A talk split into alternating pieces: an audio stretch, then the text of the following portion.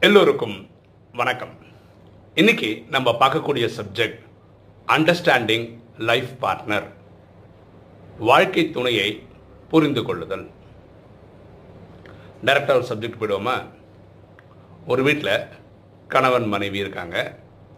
அன்னைக்கு அந்த மனைவி அவங்களுக்கு பர்த்டே அவங்க ரொம்ப நாளாக அவங்க புருஷன்கிட்ட சொல்கிறாங்க டைமண்ட் ரிங் வாங்கி கொடுங்க டிஸ்னி லேண்டுக்கு போகணும் அதுக்கு டிக்கெட் வாங்கி கொடுங்க. இதெல்லாம் கேட்குறாங்க கணவர் அன்றைக்கி வந்து மூணு கிஃப்ட் பேக்கு கொண்டு வர்றார். அப்போ அதுக்குள்ளே ஏதோ இருக்குது ஒய்ஃப் ரொம்ப த்ரில்டாக இருக்காங்க. என்ன அவங்க கேட்ட அந்த டைமண்ட் ரிங்கு மேபி அந்த டிஸ்னி டிக்கெட்லாம் இருக்கும் போல் இருக்குது அப்படின்ற ரொம்ப ஆர்வத்தில் இருக்காங்க. ஓடி வந்து முதல் பேக் எடுக்கிறாங்க. அதுக்குள்ளே பார்த்தா ஒரு சின்ன நோட் இருக்குது ஒரு பேப்பரில் எழுதுனது இருக்குது அதில் என்ன எழுதியிருக்குன்னா ரெண்ட்டு அப்படின்னு எழுதியிருக்கு. ரெண்ட்டுனா வாடகை அப்படின்னு எழுதியிருக்கு. அவங்க கணவர்கிட்ட கேட்குறாங்க இதுதான் பர்த்டே கிஃப்டா இதுக்கு என்ன அர்த்தம் அப்படின்னு கேட்குறாங்க இப்போ கணவர் சொல்கிறாரு நம்ம வாடகை வீட்டில் இருக்கோம். இவ்வளோ நாள் நான் வாடகை கட்டியிருக்கேன். அதனால் நீ இந்த வீட்டில் தங்க முடியுது சந்தோஷமாக இருக்க முடியுது. நான் கஷ்டப்பட்டு உழைச்சி வந்து இது பண்ணுறேன் நீ ஒரு ஒரு நாள் இங்கே சந்தோஷமாக இருக்கிறது காரணம் நான் நான் வாடகை கட்டினதுனால அதை நீ வந்து பர்த்டே கிஃப்டாக எடுத்துக்கோ அப்படின்னு சொல்கிறாங்க இந்த முகம் அப்படியே மாறுது. சரி ஓகே அடுத்த ரெண்டு பேக் இருக்குல்ல. அடுத்த பேக்லேயாவது ஏதாவது வாங்கி வச்சுருப்பாரு பார்க்கலாம். ஆனால் இந்த மாதிரி எதிர்பார்த்தது பாருங்கள் டைமண்ட் ரிங் எதிர்பார்த்தாங்க. டிஸ்ட்ரிக்ட் லேண்டுக்கு டிக்கெட் எதிர்பார்த்தாங்க. ரெண்டாவது பேக் எடுக்கும் அதுலேயும் ஒரு பேப்பரில் எழுதியிருக்கு. என்ன எழுதியிருக்குன்னா கிராசரிஸ் அப்படின்னு எழுதியிருக்கு. அப்படின்னா என்னென்னா மளிகை சாமான் அப்படின்னு எழுதியிருக்கு. இதுக்கு என்னங்க அர்த்தம் அப்படின்னு கேட்குறாங்க உனக்கு கணவர் சொல்கிறாரு இவ்வளோ நாள் உனக்கு மளிகை சாமான் வாங்கி கொடுத்துருக்கேன் காய்கறிகள்லாம் வாங்கி கொடுத்துருக்குறேன். இதனால தான் நீ சாப்பிட்டு ஆரோக்கியமாக இருந்திருக்கிற. உனக்கு சாப்பாடு போட்டு நான் உன்னை வளர்த்துட்ருக்கேன் இவ்வளோ நாள். இதுவே நான் பண்ணுற பெரிய காரியம்தான். உனக்கு தனியாக பர்த்டே கிஃப்ட்னு ஒன்று தேவையா? இதெல்லாமே நீ பர்த்டே கிஃப்டாக நீ எடுத்துக்கோ இந்த வருஷம் அப்படின்னு சொல்கிறார் ஒய்ஃபோட மைண்டு மூடு டோட்டலாக போயிடுச்சு. இருந்தாலும் கடைசியாக ஒரு பேக் இருக்குல்ல சரி அதுலேயாவது என்ன இருக்குதுன்னு பார்க்குறாங்க அது ஓப்பன் பண்ணுறாங்க அதுலேயும் ஒரு பேப்பர் தான் எழுதியிருக்கு. கோல்டன் ரிங் அப்படின்னு இருக்குது ஏங்க நான் டைமண்ட் ரிங் கேட்டால் அட்லீஸ்ட் கோல்டன் ரிங்காவது வாங்கி கொடுப்பீங்கன்னு பார்த்தா வெறும் பேப்பரில் எழுதியிருக்கேன். அப்போ கண்ணா சொல்ல போன வருஷம் நம்ம வெட்டிங் டேக்கு உனக்கு ஒரு கோல்டன் ரிங் நான் ப்ரெசென்ட் பண்ணேன். நம்ம கல்யாணம் ஆகி பத்து பதினஞ்சு வருஷம் ஆகுது. எல்லா வருஷமும் பர்த்டேவோ வெட்டிங் டேவோ வந்தால் நான் தான் உனக்கு கொடுத்துன்னு இருக்கேன். ஏதாவது டைமண்ட் ரிங்காக அது கிஃப்ட்டு கிஃப்ட்டு நான் தான் வாங்கி கொடுத்துட்ருக்கேன் நீ இது வரைக்கும் ஒரு அஞ்சு பைசாவுக்கு கூட அஞ்சு ரூபா கூட ஒன்றும் வாங்கி கொடுத்தது கிடையாது. போன வருஷம் வாங்கி கொடுத்துருக்கேன்ல அதுவே இந்த வருஷம் வந்து நீ பர்த்டே கிஃப்டாக நினச்சிக்கோ அப்படின்னு சொல்லி அவர் வீட்டை விட்டு வெளியே கிளம்புறாரு. ஒய்ஃப் ஒடிஞ்சு போயிட்டாங்க. இவர் இருக்கிறது ஒரு ஃப்ளாட்டு அப்படி வீட்டை விட்டு வெளியே போகும்போது எதிர் வீட்டில் ஃப்ளாட்னா பக்கத்து வீட்டெலாம் இருக்கும் இல்லையா? அந்த வீட்டு ஓனர் அவர் கையில் இந்த பூங்கொத்து சில கிஃப்ட்டு பேக்கோட அப்படி கிராஸ் பண்ணி வர தெரியாமல் இவங்க ரெண்டு பேரும் மோதிக்கிறாங்க. அவர் கையில் இருக்கிற பொருள்லாம் கீழே வந்துடுச்சு சாரி சாரி சாரின்னு சொல்லி எடுத்தெல்லாம் கொடுக்குறாரு. அந்த பூங்கொத்து இதெல்லாம் பார்த்த உடனே அவர் என்ன புரிஞ்சுக்கிட்டாருன்னா அவர் அவர் ஒய்ஃபுக்கு ஏதோ கிஃப்டாக வாங்கிட்டு போகிறாரு அப்படின்னு இவர் புரிஞ்சுக்கினார். அவங்க நெய்பர்ஸ்ன்றதால இவர் கேட்குறாரு என்ன இன்றைக்கி உங்கள் ஒய்ஃப் பர்த்டேவா அப்படின்னா. ஆமாம் ஆமாம் என்ன பூங்கொத்து இருக்கா? டைமண்ட் ரிங் இருக்கா? அப்படின்னு இவர் கேட்குறாரு ஆமாம்மா இதெல்லாம் இருக்குது அப்படின்னு அவர் சொல்கிறார் ஒன்று சொல்கிறார் நீலாம் ஒரு முட்டாளரா. ஏன்னா நெய்பர்ஸில் அவ்வளோ உரிமையோடு பேசிக்கிறாங்க. அவர் கேட்குற ஏன் அப்படி சொல்கிறேன்னு எனக்கும் ஒய்ஃபுக்கும் இன்றைக்கி அவளோட பர்த்டே தான். நான் என்ன கொடுத்தேன் தெரியுமா? ஒரு பேப்பரில் துண்டு பேப்பரில் ரெண்ட்டு கிராசரிஸு கோல்டன் ரிங்குன்னு எழுதி கொடுத்தேன். அந்த மாதிரி ஏதாவது எழுதி கொடுத்துட்டு போடா வருஷம் வருஷம் நீ எதாவது வாங்கி கொடுத்துனுங்கிறது என்னடா வாங்கி கொடுத்துனுக்குற நம்ம ரெண்டு கட்டுறதுனால தான் அந்த வீட்டில் அவங்க சுகமாக இருக்காங்க. நம்ம கஷ்டப்பட்டு வச்சுன்னு வந்து கொடுக்குறோம். மளிகை சாமான் வாங்கி போகிறதுனால தான் அவங்க உடலை அவங்களால பார்த்துக்க முடியுது. அதை சாப்பிட்டுக்கிட்டு உட்காந்து வீட்டிலே இருக்க முடியுது. ஏதாவது ஒரு பர்த்டேக்கு தான் வாங்கி கொடுத்தா போதும். அது வருஷம் வருஷம் பண்ணணும் என்ன அவசியம் இருக்குது உடனே அந்த நண்பர் இருக்கார் இல்லையா? அப்போ அவர் சொல்கிறார் நீ வாழ்க்கையை எப்படி பார்க்குறேன்னு எனக்கு தெரியாது.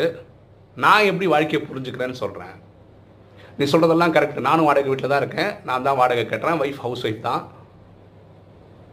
ஒரு வீட்டை இல்லையா?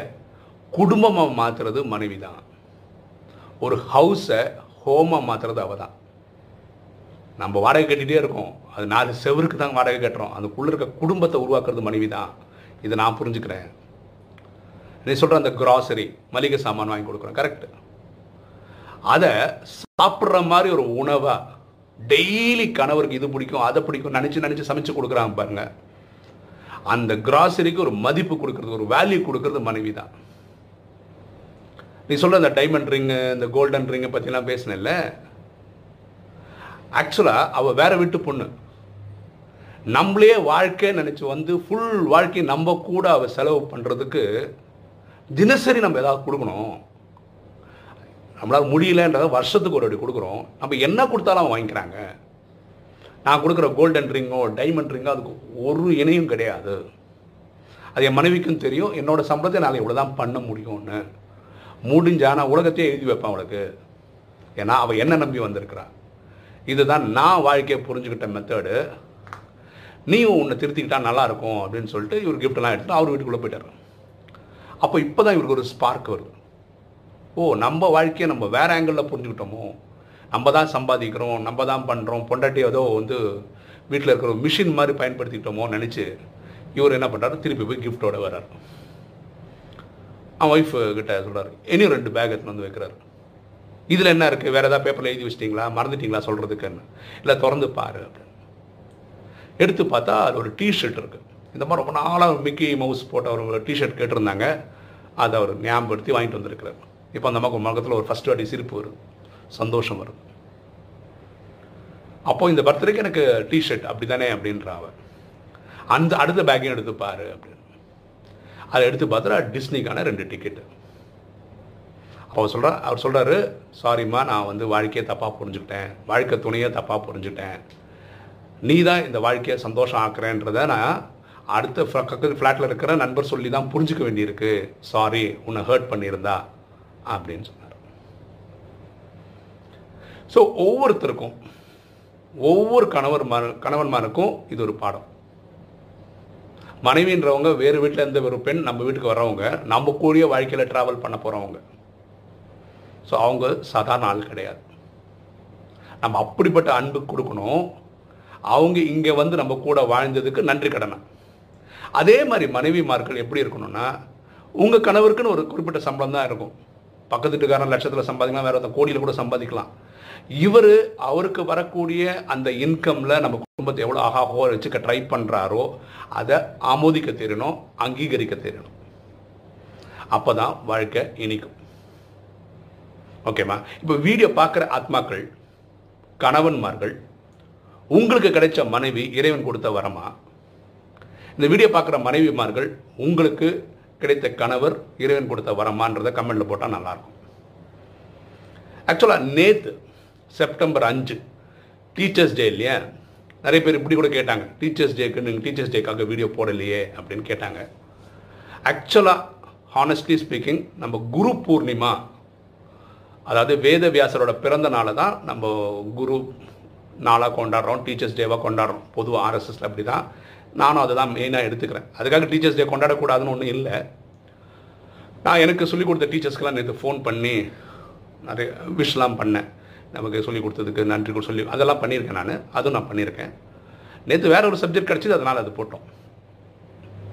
இன்னைக்கு சப்ஜெக்ட் ஏற்ற மாதிரி சொன்னோன்னா எல்லா கணவர்மார்களும் டீச்சர்ஸ் டேக்கு யாருக்கு அதிகமான அங்கீகாரம் கொடுக்கணுன்னா அவங்கவுங்க ஒய்ஃபுக்கு ஏன்னா ஸ்கூலில் இருக்கிற டீச்சர்ஸ் இப்போ ஃபஸ்ட் ஸ்டாண்டர்ட் டீச்சரும் ஃபஸ்ட் ஸ்டாண்டர்ட் மட்டும் தான் எடுத்திருப்பாங்க இல்லையா? கொஞ்சம் பேர் தான் ரெண்டு மூணு வருஷம் சேர்ந்து எடுத்திருப்பாங்க.